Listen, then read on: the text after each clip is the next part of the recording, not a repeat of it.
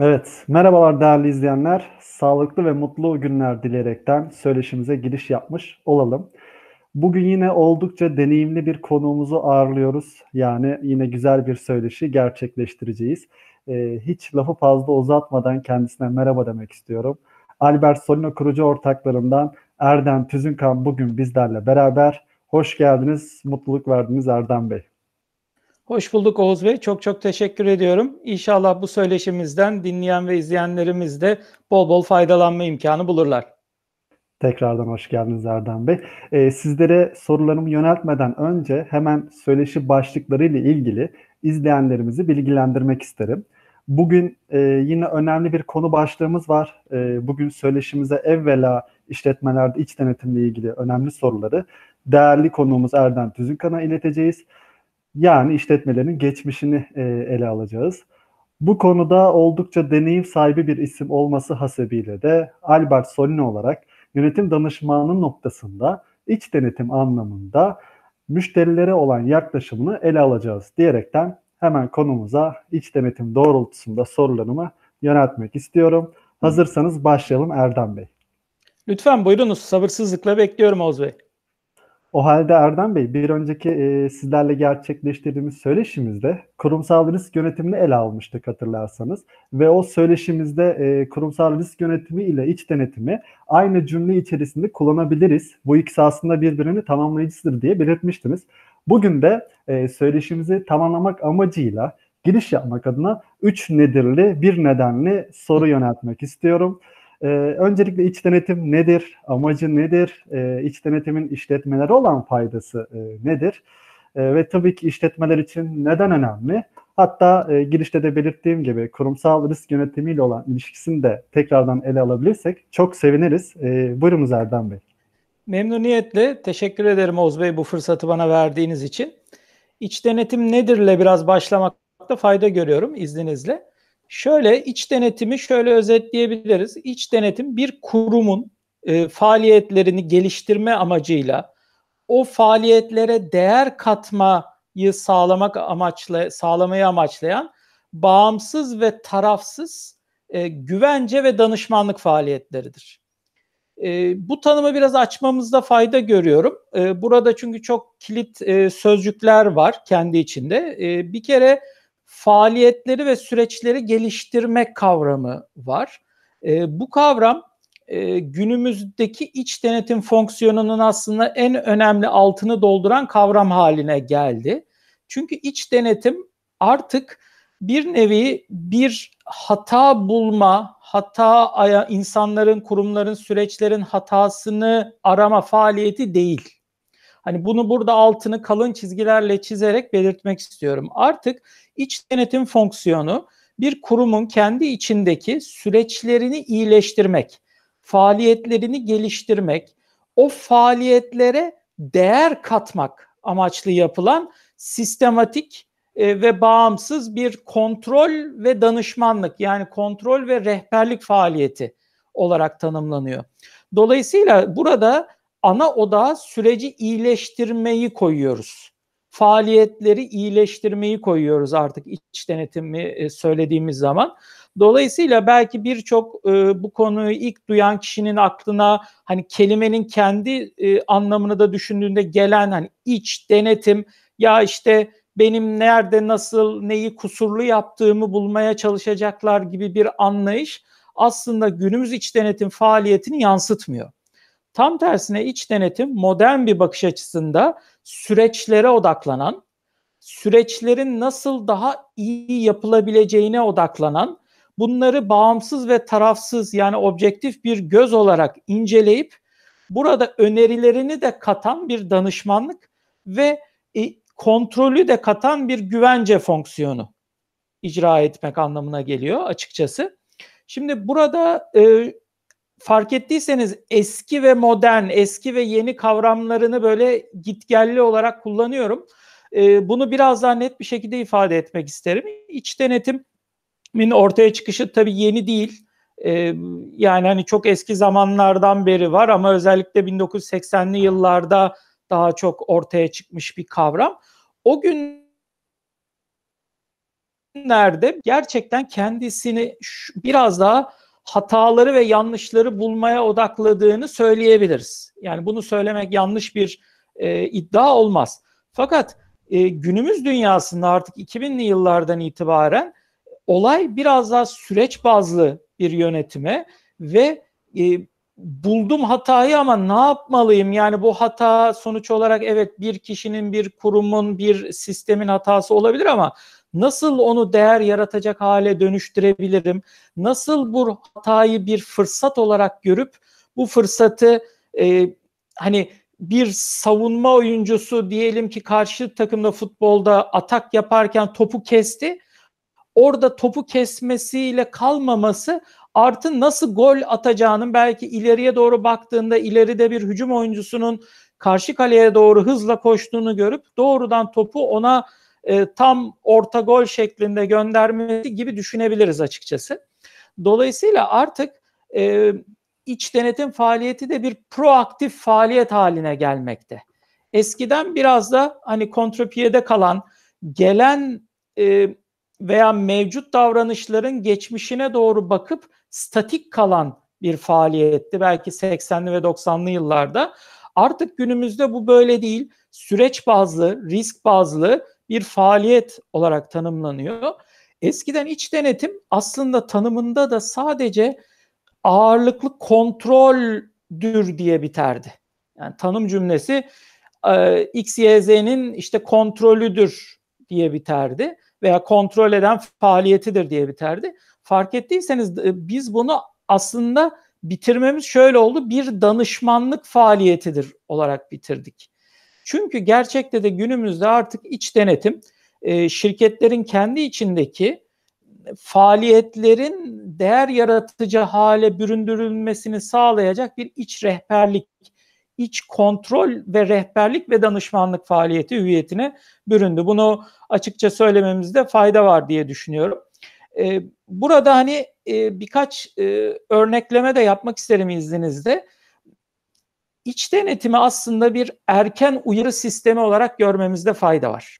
Kurumlarımız için, şirketlerimiz için bir erken uyarı sistemi olarak görmemizde fayda var. Örneğin kendinizi bir şirketin sahibi olarak düşünün. Bir yönetim kurulu üyesi olarak, bir hissedar olarak düşünün. Size bu iç denetim faaliyeti aslında şirketinizin bünyesinde erken alarm zillerinin çalmasını sağlar.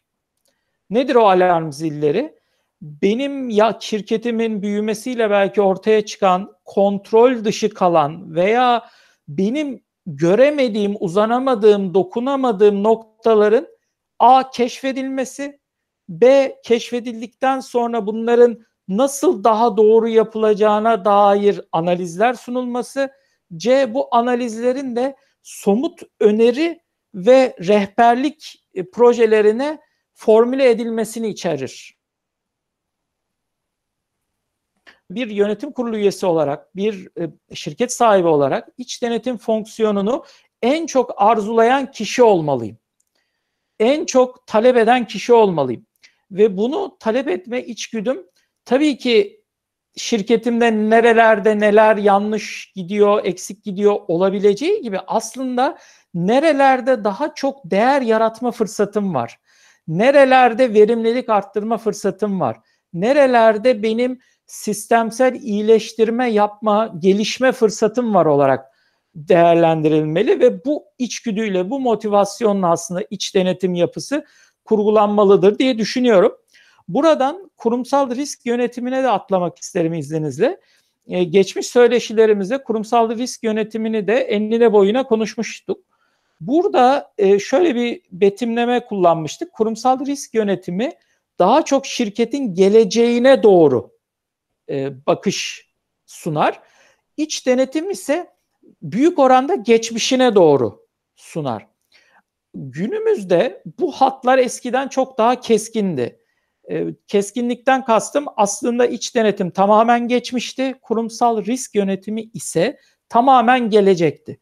Günümüzde ise bu iki uçluğun keskinliği azalmış durumda. İkisi de birbirine sizin de ifade ettiğiniz gibi Oğuz Bey aynı cümle içinde kullanılacak biçimde ikisinin de kısa geçmiş ve kısa gelecek babında aslında üst üste bindiğini ve örtüştüğünü ve birbirini desteklediğini görüyoruz. Çünkü süreç bazlı bir denetim artık hakim olduğundan ötürü bir iç denetim faaliyetinde de zaten aslında kurumsal risk yapılarının tespit edilmesi ve bunlara dair bazı e, derinlemesine olmasa da o anda formülize edilen, detaylandırılmasına ihtiyaç duyulan öneriler sunması bekleniyor. Hakeza kurumsal risk yönetiminde ise de şirketin bir mevcut yapısında aslında neleri nasıl yaptığını, bunların sonuçlara ne derece etkili olduğunu, bunların ne kadar önemli sonuçlar doğurabileceğini geçmişte doğurduğu sonuçlarla ilişkilendirerek aslında ortaya koymayı içeriyor. Dolayısıyla baktığımız zaman hem iç denetim hem de kurumsal risk yönetimi aslında gerçekten aynı cümle içinde yan yana kullanılmayı hak eden e, bir kavram haline geliyor. Zaten aslında iç denetimin yine günümüzde daha modern tanımlarından biri de aslında şudur. Kurumsal risk yönetimi, yönetişim ve iç kontrol mekanizmalarını sistematik ve sürdürülebilir kılmayı amaçlayan e, rehberlik, güvence ve danışmanlık faaliyeti olarak da isimlendirilir. Dolayısıyla aslında iç denetimle kurumsal risk yönetimini de tanımda da aynı cümle içerisinde sıklıkla görebiliyoruz. Evet, güzel bir giriş. Hatta orta gol e, çalışması oldu diyebiliriz. Teşekkürler Erdem Bey. E, iç denetimin başarısında e, uygulanan denetim türlerinin etkisi e, şüphesiz ki önemlidir Erdem Bey. E, bu doğrultuda iç denetim türleri nelerdir diye sormak istiyorum. Belki de e, iç denetimin başarısını etkileyen denetim türleri e, nelerdir diye sorsak daha mı doğru bir yaklaşım olur bilmiyorum. Buyurunuz Erdem Bey. Teşekkür ederim. Aslında her iki sorunuz da aynı kapıya çıkar. Burada aslında fark yaratacak olan uygulamada bunların ne kadar e, doğru, etkin ve şirketlere biraz daha özgü olarak uygulayabildiğinizdir. Aslında doğrudan sorunuzun cevabını bu şekilde vereyim ve detaya geçeyim izninizle. Şöyle ki 5 ana e, denetim, iç denetim türünden bahsetme, bahsedebiliriz diye düşünüyorum. Bunların hızlıca başlıklarını vereyim ve izninizle yine bunları e, tek tek ayrıca biraz daha detay vererek açmak isteyeceğim. Bunlardan birincisi uygunluk denetimi. Beş taneden bir tanesi uygunluk denetimi. Diğeri ise performans denetimi. Üçüncüsü mali denetim. Dördüncüsü bilgi teknolojileri denetimi. Beşincisi ise sistem denetimi olarak e, listeleyebiliriz. Şimdi bu beş denetimin biraz da anlaşılması için kendi içlerinde belki biraz da örnekler vererek açmakta fayda var. Uygunluk denetimiyle başlayalım izninizle Oğuz Bey. Uygunluk denetimi aslında kendi e, tanımı, kendi isminde e, geçen ifadeyle bir şeye uygunluğu denetlemek. Tabi burada neye, ne ölçüde, ne kadar derinlikte gibi sorular otomatik olarak karşımıza çıkacak ve çok haklı sorular. Bunları açalım. Bir kere bir kurumun, bir şirketin yönetilmesi esnasında e, karşımıza bu yönetimi kolaylaştıracak araçlar olarak çıkan en önemli olgular kurallar, mevzuatlar, yönergeler, prosedürler, talimatlar, bir işin veya bir sürecin nasıl yapılması gerektiğini anlatan dokümantasyondur diyebiliriz. Dolayısıyla bu dokümantasyon tabi sadece dokümante olması bir e, oluş biçimi yoksa hani dokümantasyondan ibaret olarak algılanmasın. Bunların esas önemli olanı tabii uygulamaya geçmiş halleridir. E, bu dokümantasyonun aslında şirketin nasıl yönetilmesi, nasıl işlemesi gerektiğini belirten ve her alanda bakın bir alandan bahsetmiyoruz. Bir spesifik departmandan, bir spesifik süreçten bahsetmiyoruz. Bir şirketin bütün faaliyetlerini kapsayan bütün operasyonel süreçlerden bahsediyoruz. Bütün operasyonel süreçleri ilgilendiren mevzuatın ve bu mevzuatta tanımlanan uygulama adımlarının ne derece o mevzuata uygun olarak gerçekleştirildiğini, ne derece farklı olarak gerçekleştirildiğini, nerelerde tıkanıklıklar olduğunu, nerelerde dar boğazlar olduğunu, nerelerin mevzuata göre farklı yapıldığının tespit edilmesi, bu tespitin gerekçelendirilmesi, örneklendirilmesi ve bu örneklemenin de neticesinde somut iyileşme önerileri sunulmasıdır. Bu uygunluk denetimi türü kapsamında yapılan faaliyetler. Dolayısıyla özetlemek gerekirse uygunluk denetimini burada karşımıza çıkan aslında kilit sözcükler bir mevzuat, politika, prosedür, strateji. iki yapıl uygulamadaki sahadaki uygulamanın bu tanımlanan mevzuatlarla, dokümantasyonla ne derece uyumlu olduğu, ne derece onlara uygun olduğu, ne derece farklı olduğu ve bu işin tabii statik kısmı bu farklılığın da aslında ne derece giderilebileceğinin raporlanması, önerilmesi, rehberlik edilmesi. Bu uygunluk denetimi kapsamında icra edilen faaliyetler olarak sıralayabiliriz Oğuz Bey. Bir ikinci başlığımız hatırlarsanız performans denetimiydi. Bu performans denetimi de e, tabii ki bir şirket veya bir kurum kuruluşu veya varlığı itibariyle aslında bir amaca hizmet etmek için kurulur. Yani her organizasyonun, her kurumun, her şirketin, her firmanın, her kuruluşun mutlaka ve mutlaka bir hedefi vardır. Bu hedefler işte stratejik planlarda belirtildiği gibi uzun vadeli 5 yıllık, 10 yıllık hedefler olabileceği gibi daha kısa iş planlarında bahsedildiği gibi yıllık hedefler, yıllık veriler, yıllık somut anahtar performans göstergeleri olabilir. Bizim bunu iç denetimde ele alış tarzımız ise şöyle oluyor. Tamam bir hedefi koyduk üst yönetim olarak, yönetim kurulu olarak, şirketin sahibi, patronu olarak hedefleri koyduk. Yani gidilmesi gereken yönü çizdik ve bu yönün başarılı olup olmayacağımızı nasıl anlayacağımız noktasında da e, sayısal ölçülebilir hedefler koyduk. Bu hedeflere yani bu performans hedeflerine aslında ne kadar uyumlu ilerliyoruz? Ne kadar her üst bakışta ve her bir sürecin ve departmanın alt bakışında, alt hedeflerinde ne kadar uyumlu rotada gidiyoruz? Bunu bize gösteren denetim türüne verilen isimdir performans denetimi. Dediğimiz gibi performans denetimi hedeflerle hedeflerin gerçekleşmesi arasındaki farkı ölçümlemeye çalışır. Bunu genel bazda yapacağı gibi yani kurum genelinde, şirket genelinde ama daha da önemlisi aslında belki süreç ve e, departman özelinde yapmasıdır. Dolayısıyla alt başlıklara girerek her bir alt başlığın bileşkesinin nihai sonucu aslında ulaştıracağı e, ilkesinden hareketle firmanın alt başlıklarındaki performansının hedeflere uygunluğunu e, denetler. Dolayısıyla performans denetimi gerçekleştirilmiş olur. Performans denetimi başlığını da bu şekilde özetleyebileceğimizi düşünüyorum Oğuz Bey. Gelelim mali denetime. Mali denetim tabii ki performans denetiminden farklı olarak aslında salt biçimde sayılara odaklanır. Malumunuz her kurum, her şirket neticede bir e, kar içgüdüsüyle veya bir finansal başarıya ulaşma içgüdüsüyle kurulur. Ve bu yolda hedeflerini koyar, bu yolda operasyonunu yürütür, sürekli bu yolda çaba gösterir. Bu çabanın karşılığının alınıp alınmadığını da gösteren finansal mali verilerdir. İşte ne gibi? Şirketin ciro, yıllık satış gelirleri verileri, mali yapı verileri, nakit akışı verileri, karlılık verileri, bilanço, mali tablo verileri gibi.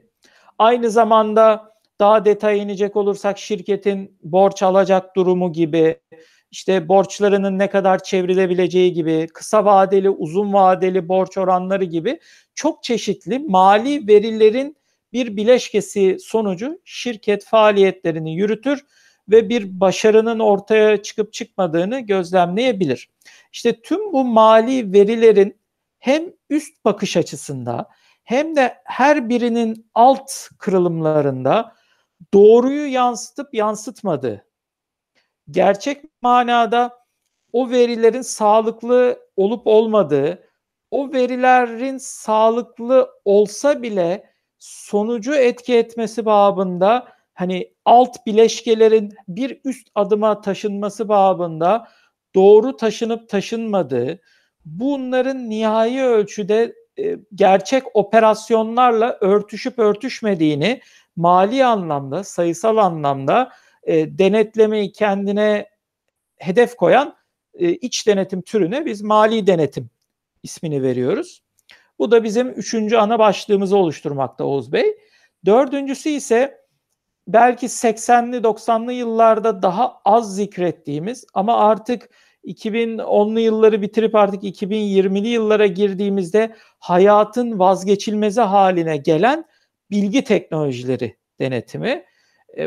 Bunu aslında benim kişisel öngörüm belki çok da uzun olmayan bir vadede ya isminin değişmesi ya da belki bir altıncı başlığın açılmasıyla hani dijitalleşme veya dijital dönüşüm denetimi ismine de bürünebileceğini veya böyle bir ana başlıktan söz edebileceğimizi düşünüyorum kişisel yorumum olarak. Ama şu anki genel kabul görmüş anlayışı göre bilgi teknolojileri denetimi bir kurumun, bir şirketin, bir firmanın, bir kuruluşun kendi içinde yürüttüğü tüm operasyonlarda uçtan uca yani bir malın satın alınmasından o malın üretilip sevk edilmesine bir insan kaynağının yeni bir çalışanın işe alımından o çalışanın bireysel performansının kurulup da yetenek yönetimi yapılıp kariyer yönetimine kadar ki tüm alanlarında satışından bayi yönetimine kadar olan tüm alanlarında aslında kullandığı veya kullanması gereken bilgi teknolojilerinin yani yazılımların, donanımların, elektronik teknolojilerinin, IoT'lerin, Endüstri 4.0 gibi kavramların, büyük veri gibi kavramların ne derece sürdürülebilir ve sürekli olarak kullanılabildiğini denetleyen iç denetim türüdür diyebiliriz.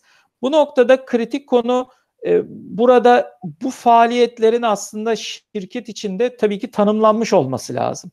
Burada kastettiğimiz şey işte e, şirketin e, şöyle bir yazılım da kullansa şahane olur gibisinden bir şey değil. Sonuç olarak böyle öneriler de çıkabilir bu arada ama esas iç denetimde kastedilen e, bilgi teknolojileri anlamında mevcut teknolojileri ilk önce sürdürülebilir ve güvenli bir şekilde kullanabiliyor muyuz? Bunları e, sistematik olarak kullanabiliyor muyuz?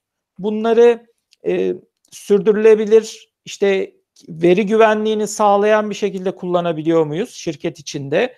Bunu yetkili kişiler yapabiliyor mu? Yetkisizler ne derece bu verilere ulaşabiliyor gibi alt başlıkları da hep içinde barındıran bir kavram bütünü, bir denetim türü.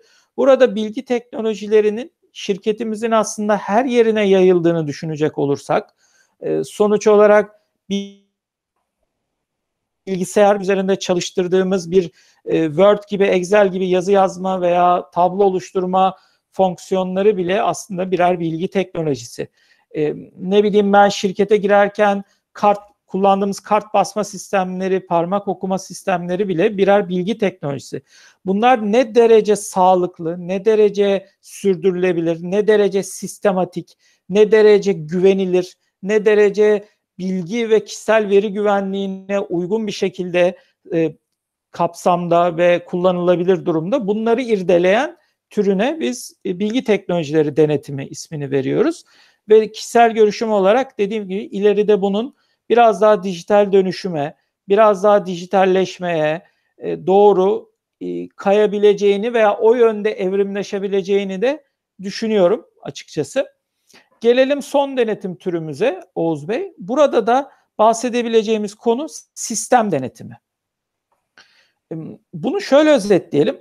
Şirket şirket e, bunu özetlerken aslında iç denetimin biraz amacına da ben dokunmak istiyorum ve şirketlere olan, kurumlara olan faydasına da dokunmak istiyorum Oğuz Bey.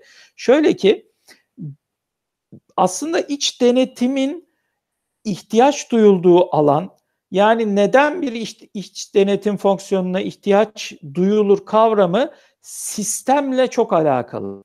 Sistem kavramıyla çok alakalı. Çünkü düşünün ki çok güzel faaliyetler yapıyorsunuz.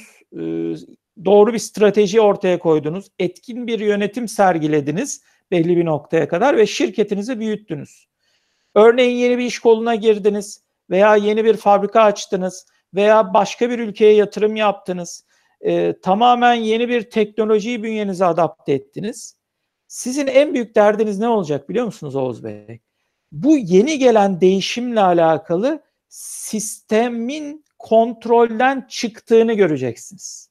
Çünkü belki daha mevcut sisteme entegre bile olmamış olacak. Bir başka ifadeyle bu yeni eklenen fonksiyon, bu büyüme, bu uzayan kol tabiri caizse diyelim ki e, bir bebeğiz ve çok iyi besleniyoruz anne sütüyle ve bir anda elimiz, bacağımız, kolumuz uzuyor. İşte o uzadığının artık o eli e, mesela ne bileyim ben daha önce giydiğini, bebeğinizin giydiği o tuluma girmediğini göreceksiniz ve girmediğini de sizin diyelim ki anne baba olarak e, ilk başta fark edemediğinizi bir anda göreceksiniz. Ne zaman ki çocuk ağlayacak yani sigorta atacak. Hani iç denetimin tanımını yaparken sigorta görevi demiştik. Bir erken uyarı sistemi demiştik. Dolayısıyla ne zaman ki sigorta devreye girecek o zaman fark edeceksiniz ve sistemsel bir eksiklik olduğunu göreceksiniz. Veya sistemsel bir gelişme alanı olduğunu göreceksiniz. Burada illa eksiklik tanımını ben çok kullanmayı sevmiyorum. Daha doğru bir tanım gelişim alanı olması lazım bence. Çünkü burada e, eksiklik hemen bir suçlamayı da sanki arkasında getiriyor kavram olarak. Halbuki burada suçlamaktan ziyade iç denetimin de kendi amacı olarak değer yaratmak ve iyileştirmek gerekiyor. Ve yalın felsefeyle de aslında iç denetimi biraz birleştirecek olursak sürekli gelişim, sürekli iyileştirme aslında bir şirketin olmazsa olmazı haline gelmek durumunda. O yüzden bir eksiklikten veya hatadan ziyade bir gelişim alanından, iyileşme fırsatından ve bir değer yaratma fırsatından bahsetmekte fayda olduğunu görüyorum. Dolayısıyla e, beşinci ana başlık olarak denetim türünde sıraladığımız sistem denetimi kavramı aslında genelde şirketlerin büyümesiyle, gelişmesiyle, yeni bir yatırımıyla, yeni bir hamle yapmasıyla ortaya çıkan ve bu e, çıkmasıyla beraber doğal olarak şirketin yöneticisinin kontrolü kaybettiğini düşündüğü anı içeren türdür.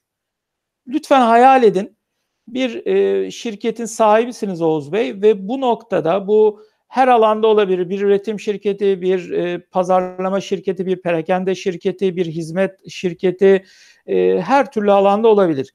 Yeni bir atılım yaptınız. Evet başta sistemlerinizi kurmuştunuz. E, şöyle örneklendirelim. Yine bizim e, geçmişteki yönetim danışmanlığı ve kurumsallaşma ile ilgili videolarımızı izleyenler bileceklerdir, hatırlayacaklardır. Bu börek örneğini çok veririz biz Oğuz Bey. E, deriz ki işte mesela bir kişiye börek yapmak kolaydır. Tost makinesinde kendiniz evde yaparsınız. İşte e, evlenirsiniz bir hemen yakın arkadaş çiftinizde gelecektir. Dört kişisinizdir. Dört kişiye de ufak mini fırında hemen çok ufak şekilde yaparsınız. Yine lezzetli olur. Ama bir büyüdünüz işte e, evlendiniz kayınvalideler, kayınbabalar geldi, misafirler geldi 15 kişi oldu. Ya şey yetmez. E, bir kere fırın yoktur. O kadar un, yumurta acaba dengesi nasıl olacaktır? Bunu tutturmakta zorlanırsınız. Tencereniz olmayabilir onları karıştıracak o büyüklükte. Bir de bunu endüstri çok iyi yaptığınız görüldü. Mahalleden talep geldi, işe dönüştürmeye başladınız. Mahalledeki iş yerine her gün 100 kişilik börek çıkartıyorsunuz. Onu yapmak için artık endüstriyel tencere gerekir. İşte o kadar unu nereden alacaksınız vesaire. Bir de bunu işi büyüttünüz, yemek üretim şirketi haline geldiniz. Günde 10 bin kişiye yapacaksınız bu böreği. Nasıl yaparsınız? İşte bunlar hep kurumsallaşmanın ve yönetim danışmanlığının aslında ana başlıklarından, ana e, itici güçlerinden birer, birer tanesidir. Bu noktadan hareketle bu örneği genişletmek istiyorum izninizle Oğuz Bey. Şimdi siz yeni bir artık hani 100 kişiden diyelim ki 500 kişiye çıkacaksınız. Şimdi bu noktada 100 kişi için mesela belli iç kontrol sistemlerinizi kurmuş olabilirsiniz. Örneğin demiş olabilirsiniz ki diyelim ki yanınızda bir e, usta çalışıyor, bir ahçı çalışıyor bu böreği yapmak için. İşte onun e, ne bileyim ben yaptığı unun içerisindeki işte tuz oranını denetlemekle alakalı demişsinizdir ki mesela bir tane diyelim ki 20 gram tuz koyulacak. O 20 gram tuzu alacak ve daha fazlasını almayacak mini bir kap yapmışsınızdır. Çok minik ve onu zaten daha fazlasını koysa taşıyacaktır. Dolayısıyla daha fazla tuz koyamaz. Mesela bu bir iç kontrol sistemidir. Ama bu 100 kişi için çalışırken 10 bin kişi için bunu nasıl çalıştıracaksınız? Bir anda.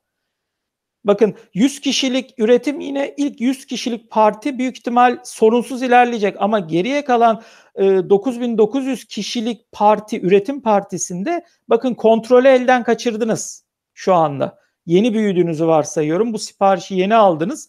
Şu an ilk aşamada bu kontrol artık sizde değil. İşte burada kontrol elinizden kaçtığını hissettiğiniz anda devreye giren faaliyet sistem denetimi faaliyetidir. İç denetim başlığında. Ne yapar? Mevcut sistemler ne kadar etkin, ne kadar mevcut operasyonu kapsıyor, operasyonun eksik, daha doğrusu şöyle toparlayalım. Mevcut yürüyen operasyonda sistemsiz kalan yerler var mı? Bu sistemsiz kalan yerler işte bunun e, de iç denetim raporunda sunulacak iç denetim raporunda nasıl sistemli hale getirilebilir? Ne nasıl ne derinlikte ne ölçüde ne kapsamda sistemler kurulabilir?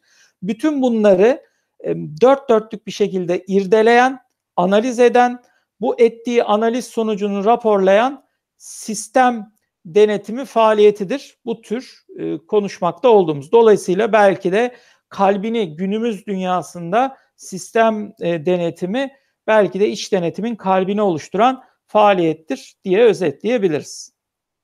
Evet, iç denetim türleri kapsamındaki e, detaylı bilgilendirmeleriniz için teşekkürler Erdem Bey. E, sizlerin de bahsettiği gibi uygunluk olsun, performans, mali denetim, bilgi teknolojileri hatta sizlerin görüşüyle de dijital dönüşüm ve son olarak da sistem denetimi gibi iç denetimin detaylarına girmişken de uygulanması noktasında standartları ve uygulama sürecini biraz e, konuşalım istiyorum Erdem Bey. İç denetimin e, standartları nedir? İş, işletmelerde e, iç denetim süreci e, nasıl gerçekleşiyor? İşletmeler iç denetimin organizasyondaki e, yerini nasıl konumlandırmalı? E, güzel örneklerinizle de iç denetim uygulanmasını tabii ki detaylandırabilirsiniz Erdem Bey. Buyurunuz sizleri dinliyoruz. Tabii ki. Şöyle ifade etmek isterim Oğuz Bey. Şimdi tabii birçok soru var. Hızlıca ardarda arda bağlantılı bir şekilde yanıtlamaya çalışacağım iç denetime dair. Şimdi iç denetimin standartlarından biraz bahsedelim. Bu konuyu hani çok detaylı anlatmayacağım. Sadece kısaca bahsedip geçeceğim. İç denetimin e, tabii iç denetim bazı istisnalar haricinde bazı ülkeler ve bazı sektörlerde tabii zorunlu bir faaliyet değil. Dolayısıyla bunun hani dünya genelinde zorunlu tutulan yani hani illa bu böyle olmalı başka türlü olmazsa olmaz diyeceğimiz bir zorunlu standarttan bahsetmemiz doğru olmaz. Bu birer uygulama bütünüdür. Yalnız e, tüm şirketlerin ve kurumların karşılaştığı ve sonuç olarak aklın yolu birdir mantığıyla aynı noktaya vardığı şekilde iç denetim artık olmazsa olmaz bir kuru, kurum fonksiyonu haline gelmiştir. Dolayısıyla yıllar içerisinde özellikle 80'li yıllardan itibaren farklı ülkelerde ve farklı e, şirketlerde, farklı kurumlarda, kamuda, özel sektörde, e, özel sektörün kendi içindeki farklı kurulum kuruluşlarda, sivil toplum örgütlerinde farklı farklı uygulanmaya başladığı görülmüş. Farklı farklı metodolojiler ortaya çıkmış ve bu metodolojileri tabii ki e, insanlar deneyim paylaşımıyla, kurumlar deneyim paylaşımıyla ortaklaştırmaya çalışmışlar. Bu noktada ilk önce başı biraz daha bu iç denetim fonksiyonunun da e, aslında başını çeken Amerika Birleşik Devletleri e, biraz daha bu noktada ön adımı almış ve e, Amerika Birleşik Devletleri'nde bir iç denetim enstitüsü ve iç denetçiler enstitüsü gibi kurumlar oluşturulmuş e, 80'li yıllarda ve bu kurumlar e, kendi içlerinde bu ortaklaşmayı sağlamak amacıyla belli iç denetim standartları yayınlamaya başlamışlar. Daha sonra bu iç denetim e, standartları dünya çapında da yaygınlaştıkça aslında Uluslararası İç Denetçiler Enstitüsü adı altında bir oluşum üst organ kurulmuş ve bunun da hani kısaltılmışı IIA olarak dünya çapında e, biliniyor. International e, Audit Association şeklinde. Bu kurum ve bu kuruluş e, tüm dünyada aslında ortak bir şekilde kabul gören iç denetim standartlarını yayınlamış.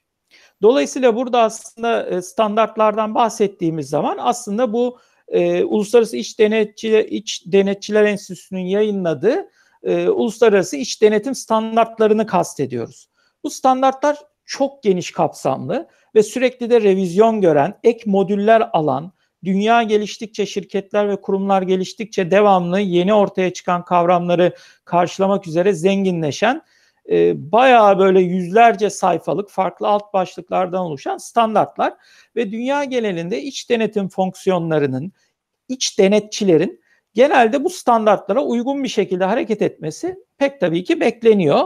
Ee, gelişen dünya ile beraber yeni ihtiyaçlar ortaya çıktığı zaman, değişimler ortaya çıktığı zaman işte belli bir takip süresince belki aylar belki birkaç yıl içerisinde bu standartlar da sürekli güncelleniyor ve değişen dünyaya ayak uydurmaya çalışıyor.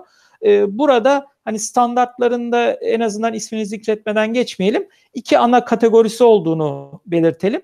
Bir nitelik standartlarından bahsedebiliriz. İki performans standartlarından bahsedebiliriz. Tabi burada kastettiğimiz iç denetimin niteliği ne olmalı, ne kadar olmalı, nasıl olmalı sorusuna cevap veren standartlar. İki, iç denetimin performansı nasıl ölçülür, nasıl olmalı, ne derecede e, performans sergilemeli gibi kavramları içeren standartlardan bahsedebiliriz.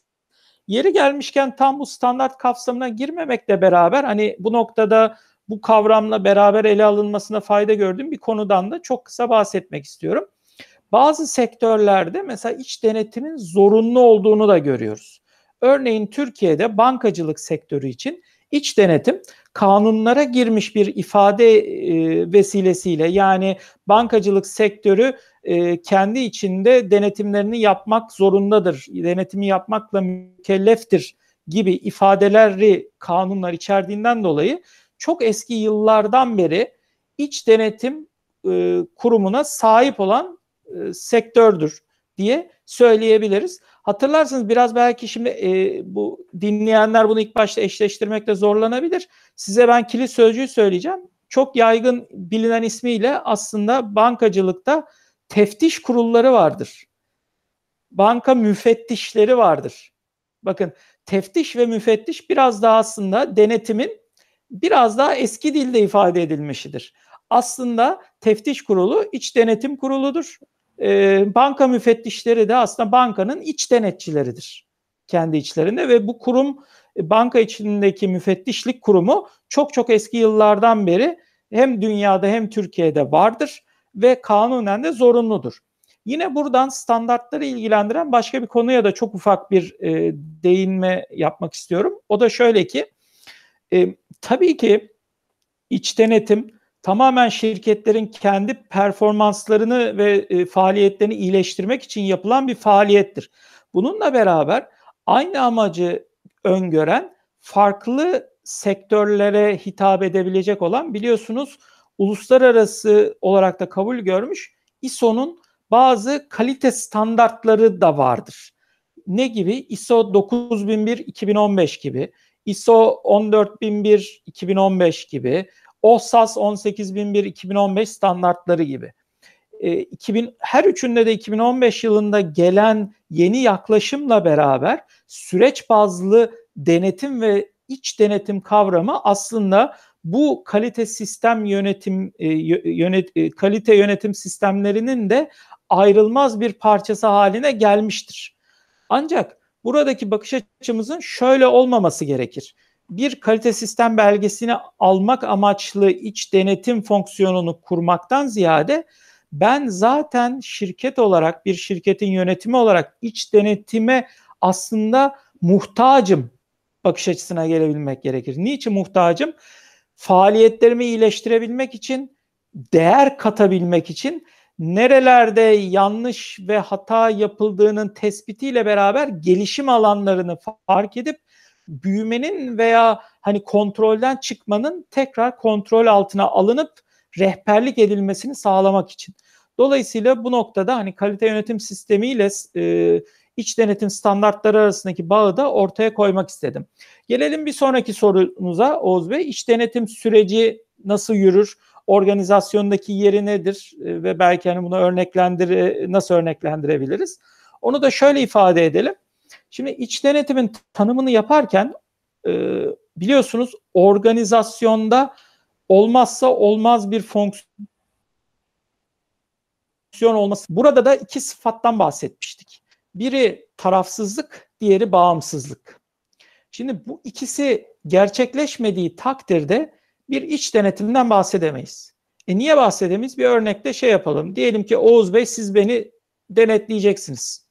Şimdi eğer e, ben siz mesela örneğin e, diyelim ki şirket içinde benim sizi doğrudan veya dolaylı işte maaşınızı etkileme, terfi verme kararı sadece ve sadece bende olursa örnek vermek gerekirse ve siz gelip beni denetlemekle mükellefseniz ve ben bu bunun aslında bağımsızlığınızı sağlayabilecek standartları da koruma mekanizmalarında kurmamışsam siz ister istemez ya kendi otokontrolünüzle ya da belki benim e, ister istemez insani olarak baskımla siz beni aslında objektif olarak değerlendiremeyeceksiniz. Yani bana sormanız gereken soruları belki etkin bir şekilde soramayacaksınız veya aldığınız cevapları e, üstünü örteceksiniz yeri gelecek. Çünkü bileceksiniz ki bu başınıza iş açacak.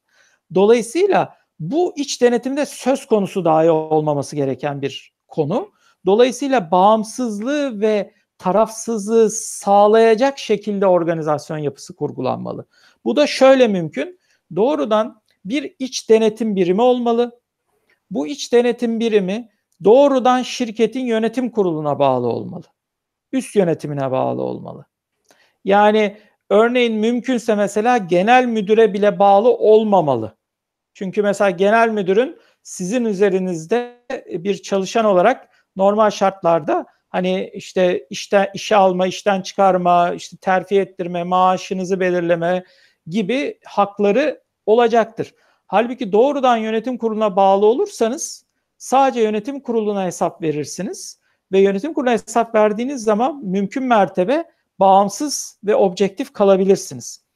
Hatta bunun daha iyi uygulama örnekleri yönetim kurulunun içerisinde riskin erken teşhisi ve denetim komitesi gibi veya bunların iki ayrı komite olduğu durumlar da tabii ki mümkün gibi komiteler oluşturup bu komitelerde de mümkünse yine şirketin yönetim kurulundaki bağımsız üyenin başkan ve en azından üye olduğu yapılar oluşturup bu yapılara hesap vermek, bu yapılarla doğrudan birlikte hareket etmek en ideal organizasyonel yapı olarak karşımıza çıkıyor. Dolayısıyla bir kere böyle bir birim olmalı. İç denetim birimi, iç denetim fonksiyonu, iç denetim departmanı. Bu doğrudan yönetim kuruluna ve şirketin üst yönetimine bağlı olmalı. Onlara hesap vermeli.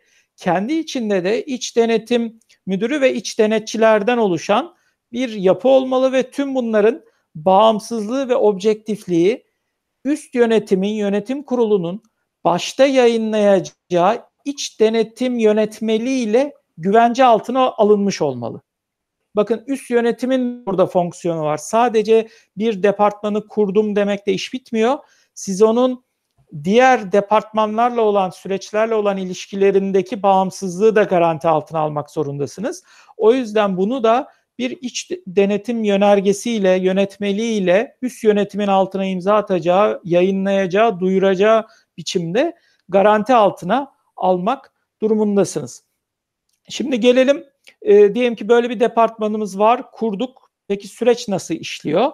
E, iç denetim sürecinde aslında şöyle 3 e, e, hatta 4 ana süreçten bahsedebiliriz. Yani 4 ana başlık altında, 4 ana adımda işliyor bir iç denetim süreci. Bunlardan ilki planlama, ikincisi denetimin yürütülmesi, e, üçüncüsü raporlama, dördüncüsü de denetim sonuçlarının izlenmesi olarak isimlendirebiliriz.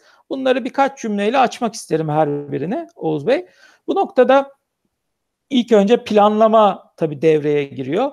Planlama aşamasında siz daha denetimi yapmadınız. Bir kere ben bu denetimi hangi kaynaklarla yapabilirim? Bana kaç tane iç denetçi gerekli, kaç tane e, raportör arkadaş gerekli, e, iç denetim yapacağım fonksiyonların kapsamı ne, zamansal olarak takvimim ne, üst yönetimin e, yayınladığı yönergenin e, kapsamı yeterli mi, yönetmeliğin kapsamı yeterli mi?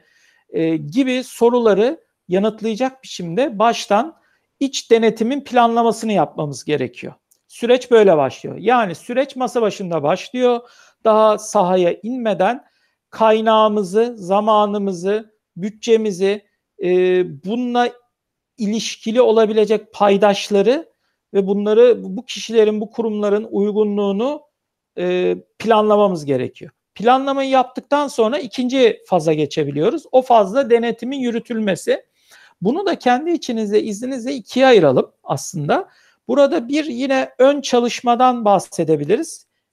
İki saha çalışmasından bahsedebiliriz. Denetimin yürütülmesi safhasında. Ön çalışmadan kastım şudur.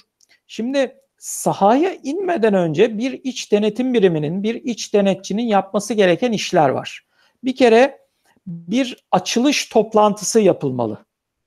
Yani şirketin tümünü ilgilendirecek biçimde arkadaşlar biz şimdi ne yapacağız? Ne için yapacağız? Ne sürede yapacağız? Bunun size ve kurumumuza faydası ne olacak? Bu faydanın çıktıları ne, neler olacak? Ne gibi süreçler bekliyor? Ne kadar zamanınızı alacağız? Ne kadar derinliğe ineceğizi bu işin paydaşları olan bütün organizasyonda yer alan kişilere şeffaf, somut örneklerle gerçekçi bir şekilde aktarılması gerekiyor. Dolayısıyla karşı tarafların neyle karşılaşacağını bilmesi, varsa aklındaki soruları sormasını içeren bir açılış toplantısı aslında gerekmekte. Daha sonra bu açılış toplantısıyla beraber tabii bu ve bunun öncesinde bizim e, iç denetim soru setlerini oluşturmamız gerekiyor. Her bir süreç bazlı.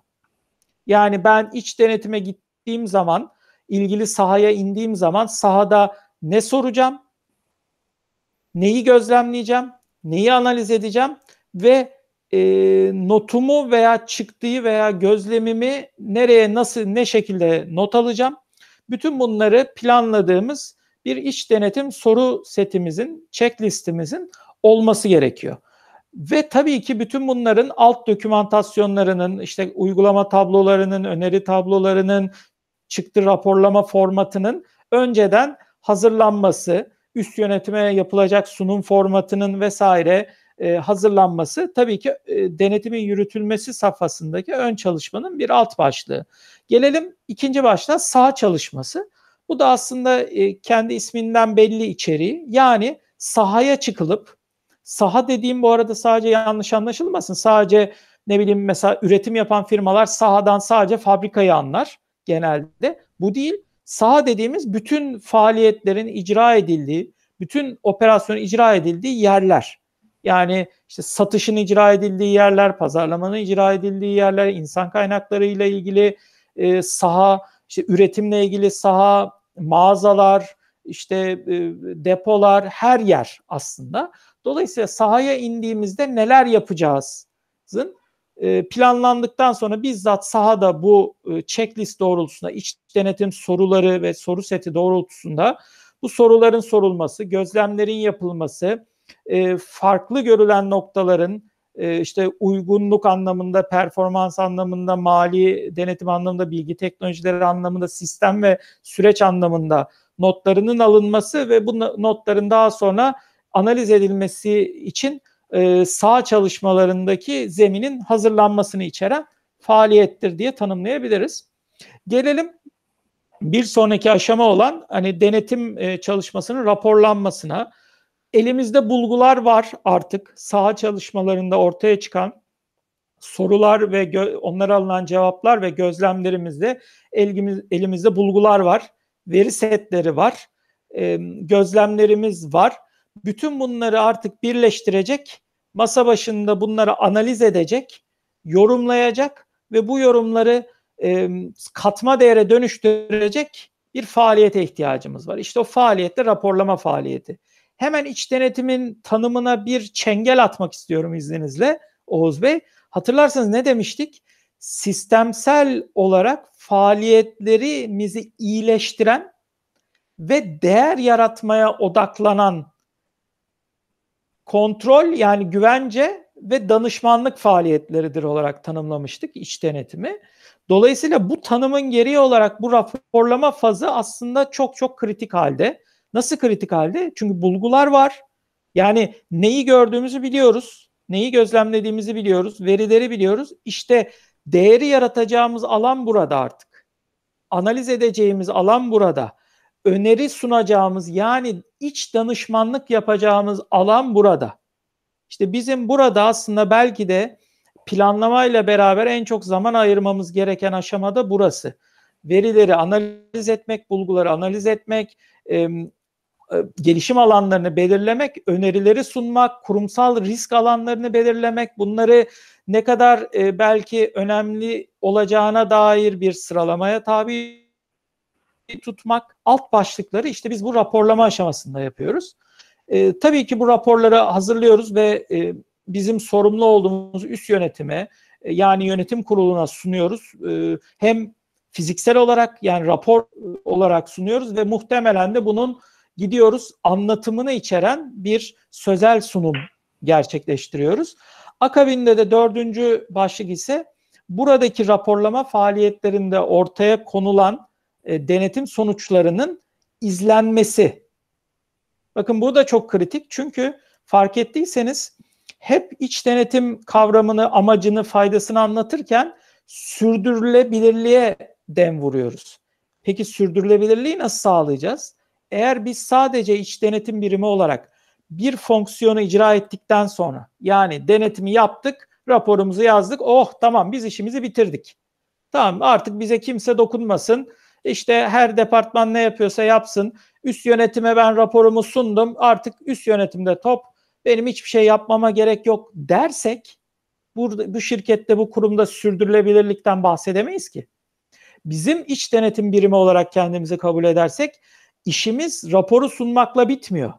Aslında orada önerdiğimiz bir gelişim alanlarının, iki hani danışmanlık ve rehberlik ve proje önerilerinin, üç kurumsal risk anlamında tespit ettiğimiz yerlerin, dört kontrol sistemi ve iç kontrol sistemine uygunsuzluk tespit ettiğimiz yerleri aslında ne derece gelişme sağladığını izlememiz gerekiyor.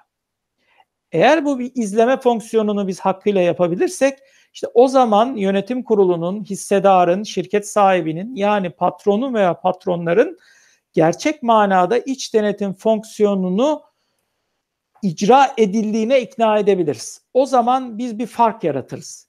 Yani tam iç denetimin kendi görevi şirketin genel işleyişi anlamında fark yaratacak sistemleri, değer yaratacak sistemleri kurmak ama iç denetimin fark yarattığı nereden anlaşılacak?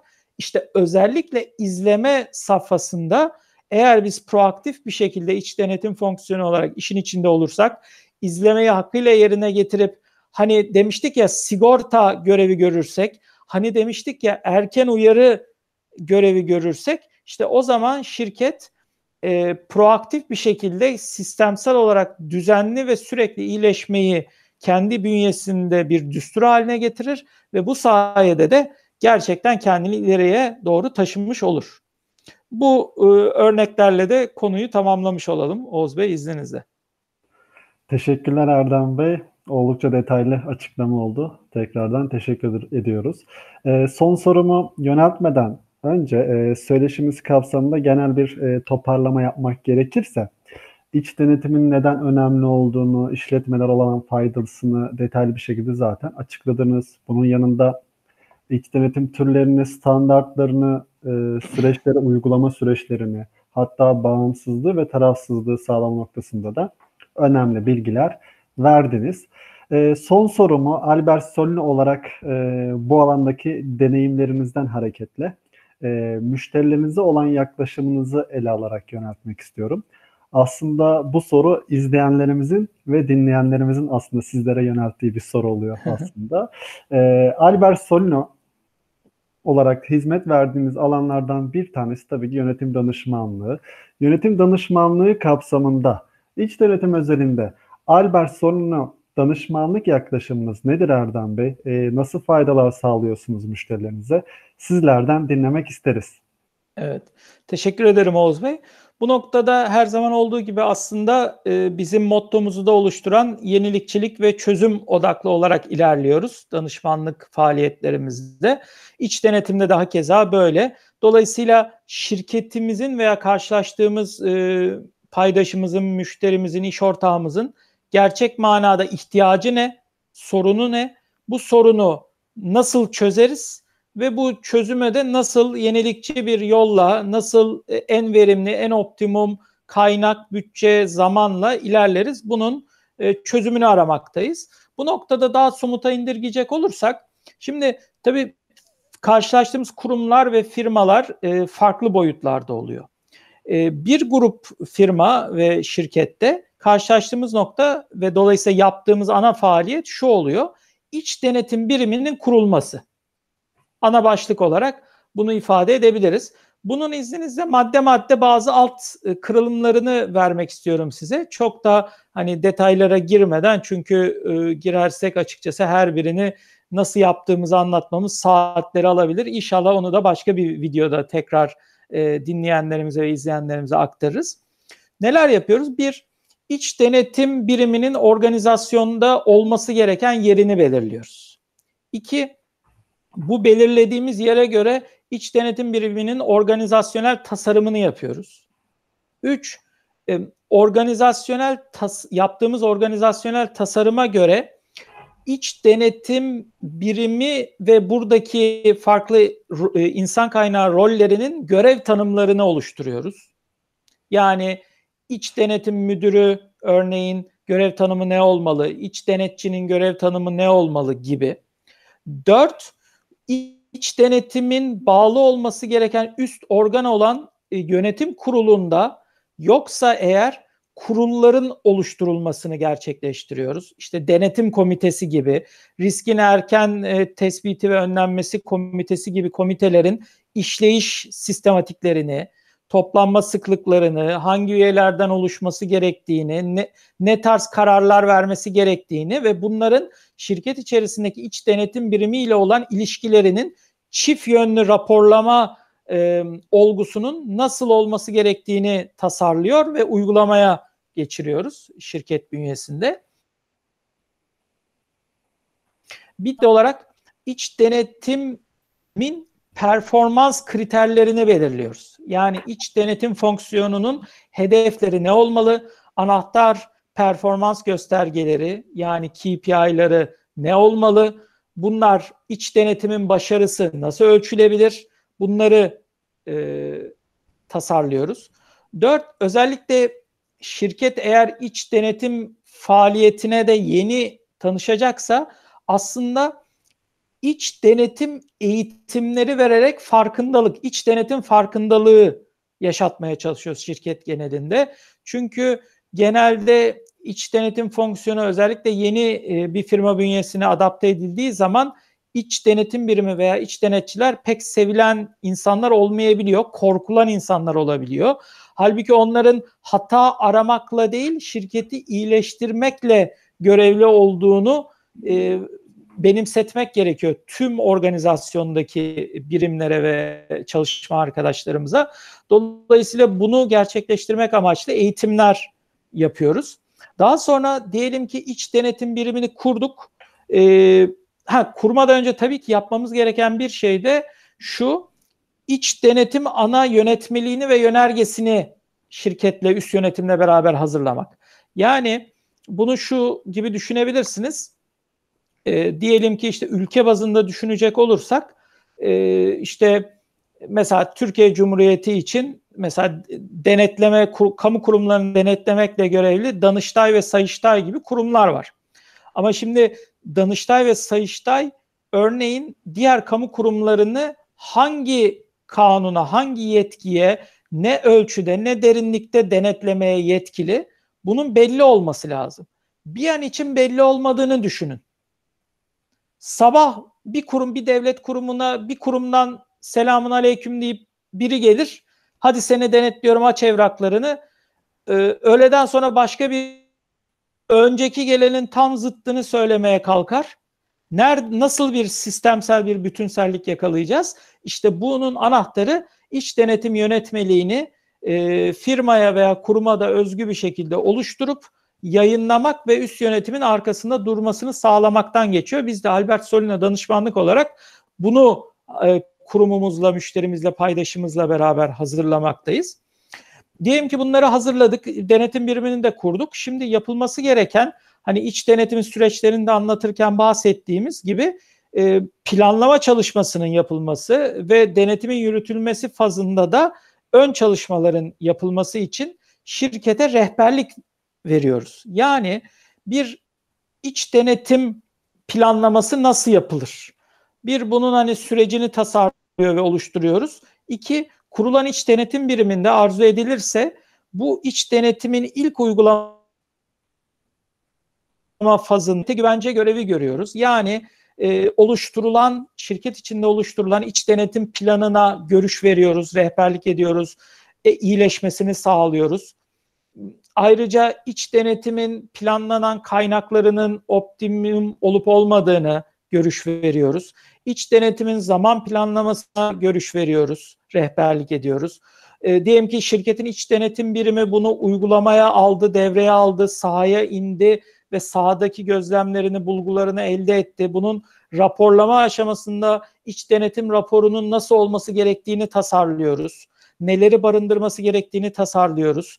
Yine kalite güvence rolü görüp e, iç denetim raporuna bir göz olarak hani çifte göz kavramından iç denetimde olan hareketle bir ikincil göz bakış açısıyla o raporu iyileştirmeye dönük önerilerimizi sunuyoruz.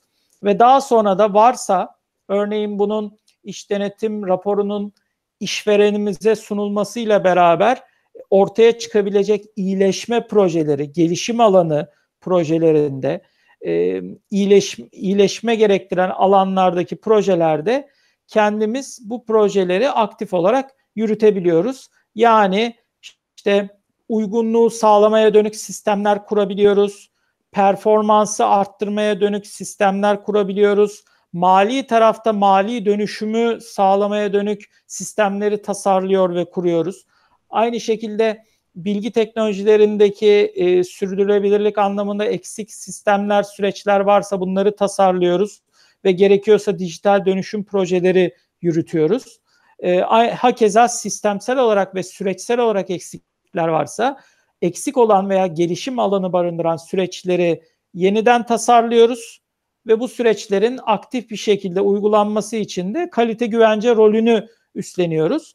E, bu noktada e, daha da gelişmiş e, bu yapıların daha da uygulanmakta olduğu alanlarda ise hani bahsedebileceğim şey iç denetim biriminin etkinliğini arttırıyoruz. Bir diğer ana başlık olarak hali hazırda iç denetim fonksiyonu bulunan kurumlarda. Bunu da nasıl yapıyoruz? İşte ilk önce bir mevcut durum analizi yaptıktan sonra biz de e, gelişim alanı gördüğümüz noktalarda danışmanlık ve rehberlik faaliyetlerinde bulunarak gerektiği noktada sahada gözlem yaparak e, biz de buradaki iç denetim süreçlerini e, verimlilik ölçüsünde, performans ölçüsünde, kaynak kullanımı ölçüsünde, sonuç odaklılık ve çözüm odaklılık ölçüsünde iyileştiriyoruz. Bunları da sistemsel olarak raporlayıp süreç tasarımlarını oluşturup üst yönetime yaptığımız e, sunumdan sonra mutabık kaldığımız karşılıklı el sıkıştığımız alanları da hayata geçirici faaliyetlerde bulunarak icra ediyoruz. Oğuz Bey.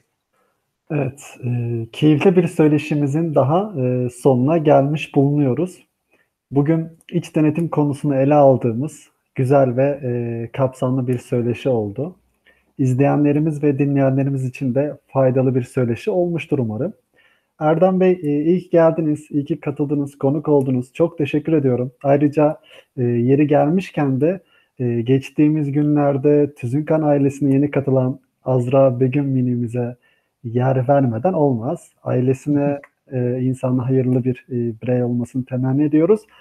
Albertsone Danışmanlık adına da anne ve babayı da tekrardan tebrikleri iletmiş olalım. Erdem Bey tekrardan teşekkürler. Değerli yorumlarınız için ağzınıza sağlık diyoruz. Ben de çok teşekkür ediyorum Oğuz Bey. Yeni söyleşilerde görüşmek üzere. Güzel dilekleriniz için de ayrıca teşekkürlerimi iletiyorum. Evet, e, her hafta danışmanlık faaliyetlerimiz kapsamında merak edilen iki konuyu ele alıyoruz. Yine değerli konuklarımızı ağırlamaya devam edeceğiz. Önümüzdeki hafta yeni söyleşilerimizde yine sizlerle beraber olmayı diliyoruz.